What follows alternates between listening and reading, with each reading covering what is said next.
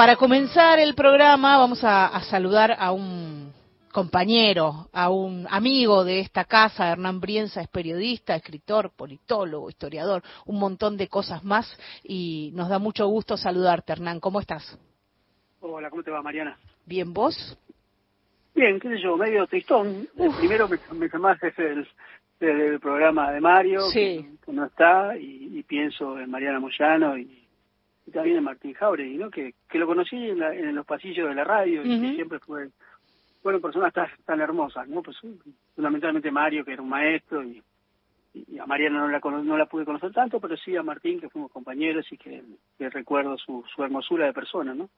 Y, y me da un poco de de, nostalgia volver a hablar por la Radio Nacional, cosa que he hecho en estos meses, pero justamente en este momento y en este programa, este que seguramente vos llevas adelante como, como de la mejor manera posible, como te siempre te caracteriza, pero no puedo dejar de, de pensar en ello, ¿no? Sí, aquí eh, estamos poniéndole el pecho con, con, las compañeras y los compañeros de este equipazo de Mario, pero eh, las ausencias se acumulan en estos días.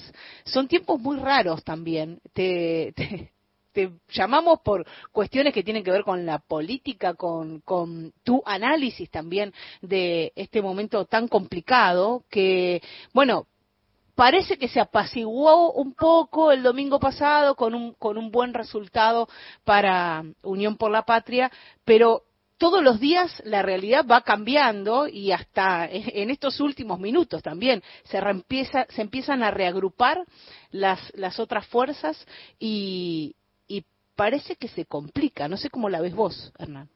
Yo decía el lunes que el, domingo a la noche, cuando fui a la TV pública, que, lo que había ocurrido es que se había reconfigurado el sistema político, que, la, aparición de masa reconfiguraba dentro del peronismo también la centralidad de un sector y la, complementariedad de, otro sector, que el, kirchnerismo, que hasta este, este, momento era central en la, en la construcción de este armado, de alguna manera forma, forma pasa a ser parte de un todo, y ese todo quizás está en este momento más traccionado por la por la figura de Sergio Massa que es quien está llevando adelante eh, en, soledad pero acompañado eh, la campaña la campaña hasta el domingo esa, reconfiguración dentro del peronismo también iba a romper otras reconfiguraciones porque el resultado daba que había una fuerza que había perdido una fuerza que aparecía como lo nuevo hace muy pocos años, había perdido su razón de ser y se había convertido rápidamente en algo viejo porque lo que planteaba, eh, planteaba una lógica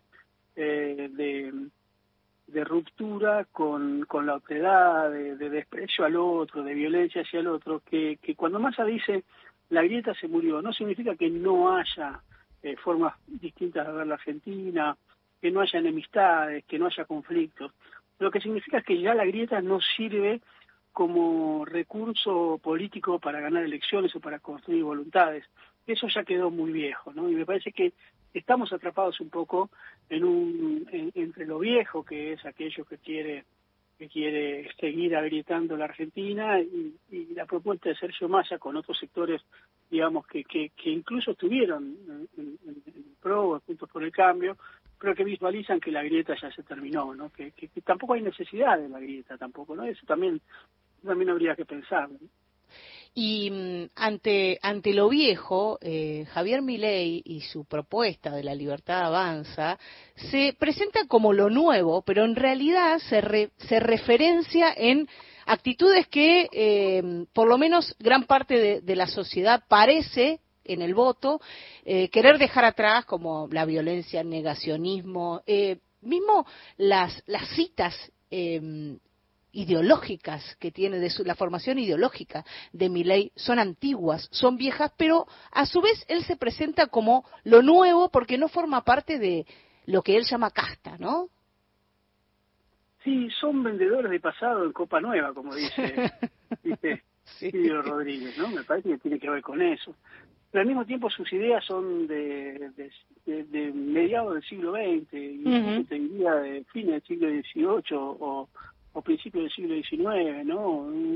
una, una ortodoxia económica que, que atrasa mucho, pero al mismo tiempo un liberalismo que en un, en un primer momento parecía como un liberalismo progresista, te podría decir, eh, que defendía los derechos individuales de las personas, terminó siendo un liberalismo rancio del siglo XIX, eh, autoritario, gritón, ¿no? Que con, con viejas antinomias del siglo XIX queriéndose romper relaciones con el Vaticano como Roca en 1880 y pico, ¿no? Digamos, defendiendo una dictadura militar. Eh, y creo que eso eh, de alguna manera desfiguró la, la, la, propuesta la propuesta de Milei que aparecía como lo nuevo y que en realidad ahora no solamente no es lo nuevo en términos teóricos, sino que además es lo, lo viejo en las prácticas, ¿no? Un, viernes le decís a una persona que es una montonera matadora de niños de jardín de infantes y ahora aceptás su apoyo y, y te olvidás de todo lo que dijiste, digamos. Son las peores prácticas de la política. Y esto no significa que no haya habido en el peronismo, con Massa y con el kirchnerismo, que en algún punto estuvieron enfrentados, no haya una reconversión de ideas, eh, que no haya una reconversión de alianzas y de factores. Es, cierto, porque digo, alguien te podría decir, bueno, pero el, el, el masismo, el Frente Renovador y el peronismo también estuvieron enfrentados. Sí, es cierto. Lo que no estuvieron es enfrentados con la, con la voracidad que se enfrenta a ley a al PRO, a, Patricia Burrich, y al mismo tiempo hay una pasaron cosas, ¿no? Como diría Mauricio Macri entre el 2015, entre el 2019 y el 2023. Acá es de la noche a la mañana con tal de ganar una elección, digo cualquier cosa. Sí, más bien eh, esos cambios dentro de, Unión por la Patria hoy o, el gran espectro del peronismo tienen que ver con procesos. Ahora, em, lo que dice y se desdice Milei o Patricia Burrich en este momento, que, que dice que con Milei se han perdonado y se han disculpado, eh, son más bien eh, manotazos de ahogado electoralistas. Yo supongo que sí, que son manotazos de ahogado, ¿no? Que son y que al mismo tiempo responden a la matriz de lo antiguo que es ese rencor y, ese odio, ¿no? Digamos, eh, finalmente se unen porque tienen un rencor en común, que se rencor a un kirchnerismo que hoy no está en el, en el centro del dispositivo del poder del peronismo, ¿no? Digamos, entonces es como si yo atacara a no sé, qué sé yo, a, a, la, a la Unión Democrática o a atacar al MIR, ¿no? algo que, que no está hoy en el dispositivo del centro. Y no porque el kirchnerismo no esté presente dentro del dispositivo del peronismo, sino que, no muestra esa centralidad, ¿no? Entonces es como, yo creo que la, las mayorías visualizan ese, ese, esa, esa cosa de sismosa de, de, de las viejas, eh, de los viejos discursos o de las viejas mañas, ¿no? Y, creo que, si bien, por supuesto, no, no, no está ganada la elección, no está ganada la segunda vuelta, eh, es muy difícil lo que se, lo que viene de aquí al, al 19 de noviembre, pero yo creo que soy optimista en el cual los errores, la, las malas formas, las eh, imprevisibilidades, las irracionalidades de, del sector liderado por Milei, que ahora incluye, ahora Milei es el líder de, Mauricio Macri y de Patricia Burrich, hace que esa, esa eh, hace que uno tenga esperanza sobre la performance del gobierno nacional.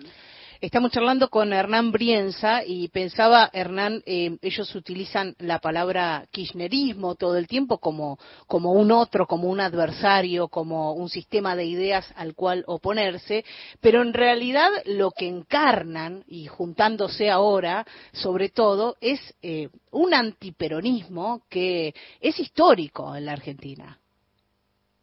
Sí, yo, yo creo que yo no haría una no, haría hincapié en, en, ese antiperonismo, porque hay muchos antiperonistas que hoy estarían dispuestos a votar a masa en función del espanto que le produce ese tren fantasma, ¿no? Entonces creo que que dejaría dejaría tranquilo al antiperonismo, al antikirchnerismo, dejaría incluso tranquilo al, al, peronismo y dejaría que se el peronismo se reconfigurara con otros sectores que por ahí vienen de otras experiencias como el radicalismo, el socialismo, yo le daría una oportunidad a la transversalidad nuevamente, ¿no? Aun cuando esa transversalidad haya momentos en que nos incomode, ¿no? Y haya algunos personajes de esa de esa alianza que puedan dolerme. Gobierno de unidad popular, eh, dijo Sergio Massa. Y es interesante porque en algún punto eh, retoma la vieja promesa del abrazo de Perón Balbín, ¿no? de los dos grandes partidos populares, que ambos partidos populares a veces se van a la derecha. Digo, el menemismo fue el peronismo yéndose al neoliberalismo, el del arruismo y el Puntos por el Cambio fue el radicalismo yéndose a la derecha, pero que en algún punto quizás se pueden volver a reencontrar eh, con eh, sosteniendo primero unas formas moderadas y democráticas de resolver las cuestiones internas y al mismo tiempo, por otro lado, me parece que, que limando los, los sectores más contestatarios de cada uno de los partidos populares. Y son días también en, los que, bueno, todos los días venimos viendo novedades, a cada rato hay novedades. ¿Cómo viste em, ayer la, actitud de Santoro, que es una actitud orgánica en realidad, de bajarse del balotaje en la ciudad de Buenos Aires? Sí, yo eh, algo escribí en, en las redes, ¿no? Sobre esto respecto de, primero, eh, cuando cuando Cámpora ganó con el en el 73, ganó por 49,50 puntos. Eh, le faltaba un 0,50 para, para ganar el balotaje. Y Balbín como forma de como eh, como forma de buena voluntad se bajó del balotaje para no hacer ir a un balotaje irrisorio por 0,50 puntos. ¿no? Me parece que esa es una razón válida de la generosidad política, pero creo que fundamentalmente eh, ponerse a disputar y permitir a, tanto a, la libertad avanza y al macrismo a unificarse, perder una elección 65 a 35 o 63 a 37, no importa cuándo. Eh, y dejarles el campo abierto a, a una un mes de campaña en Capital Federal y Nacional para mí era un desperdicio de tiempo, de energía y también una falta de respeto a los porteños que ya habían dicho que querían que los vote Jorge Macri. Digamos, esto también hay que reconocerlos, reconocerlo en ese sentido, ¿no? Y me parece que es bueno de, de alguna manera institucionalizar esa victoria, porque es una victoria muy abultada, ¿no? porque eh, también se, se, leyeron y se escucharon críticas de los propios, bueno, estamos eh, abandonando esta, esta batalla, pero bueno, termina siendo una, una actitud sensata.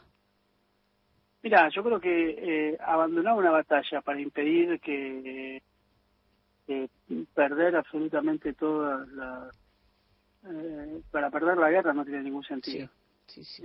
Me parece que en ese sentido es mucho más importante eh, tener en cuenta que hay unas formas, formas más importantes de poder dar batalla en, en Capital Federal y que habría que pensar si este eh, esta forma de, dejar atrás la, a, Jorge Macri y reconfigurar la reconfiguración que se está haciendo incluso dentro de Juntos por el Cambio no genera una, una nueva legislatura en Capital Federal, ¿no?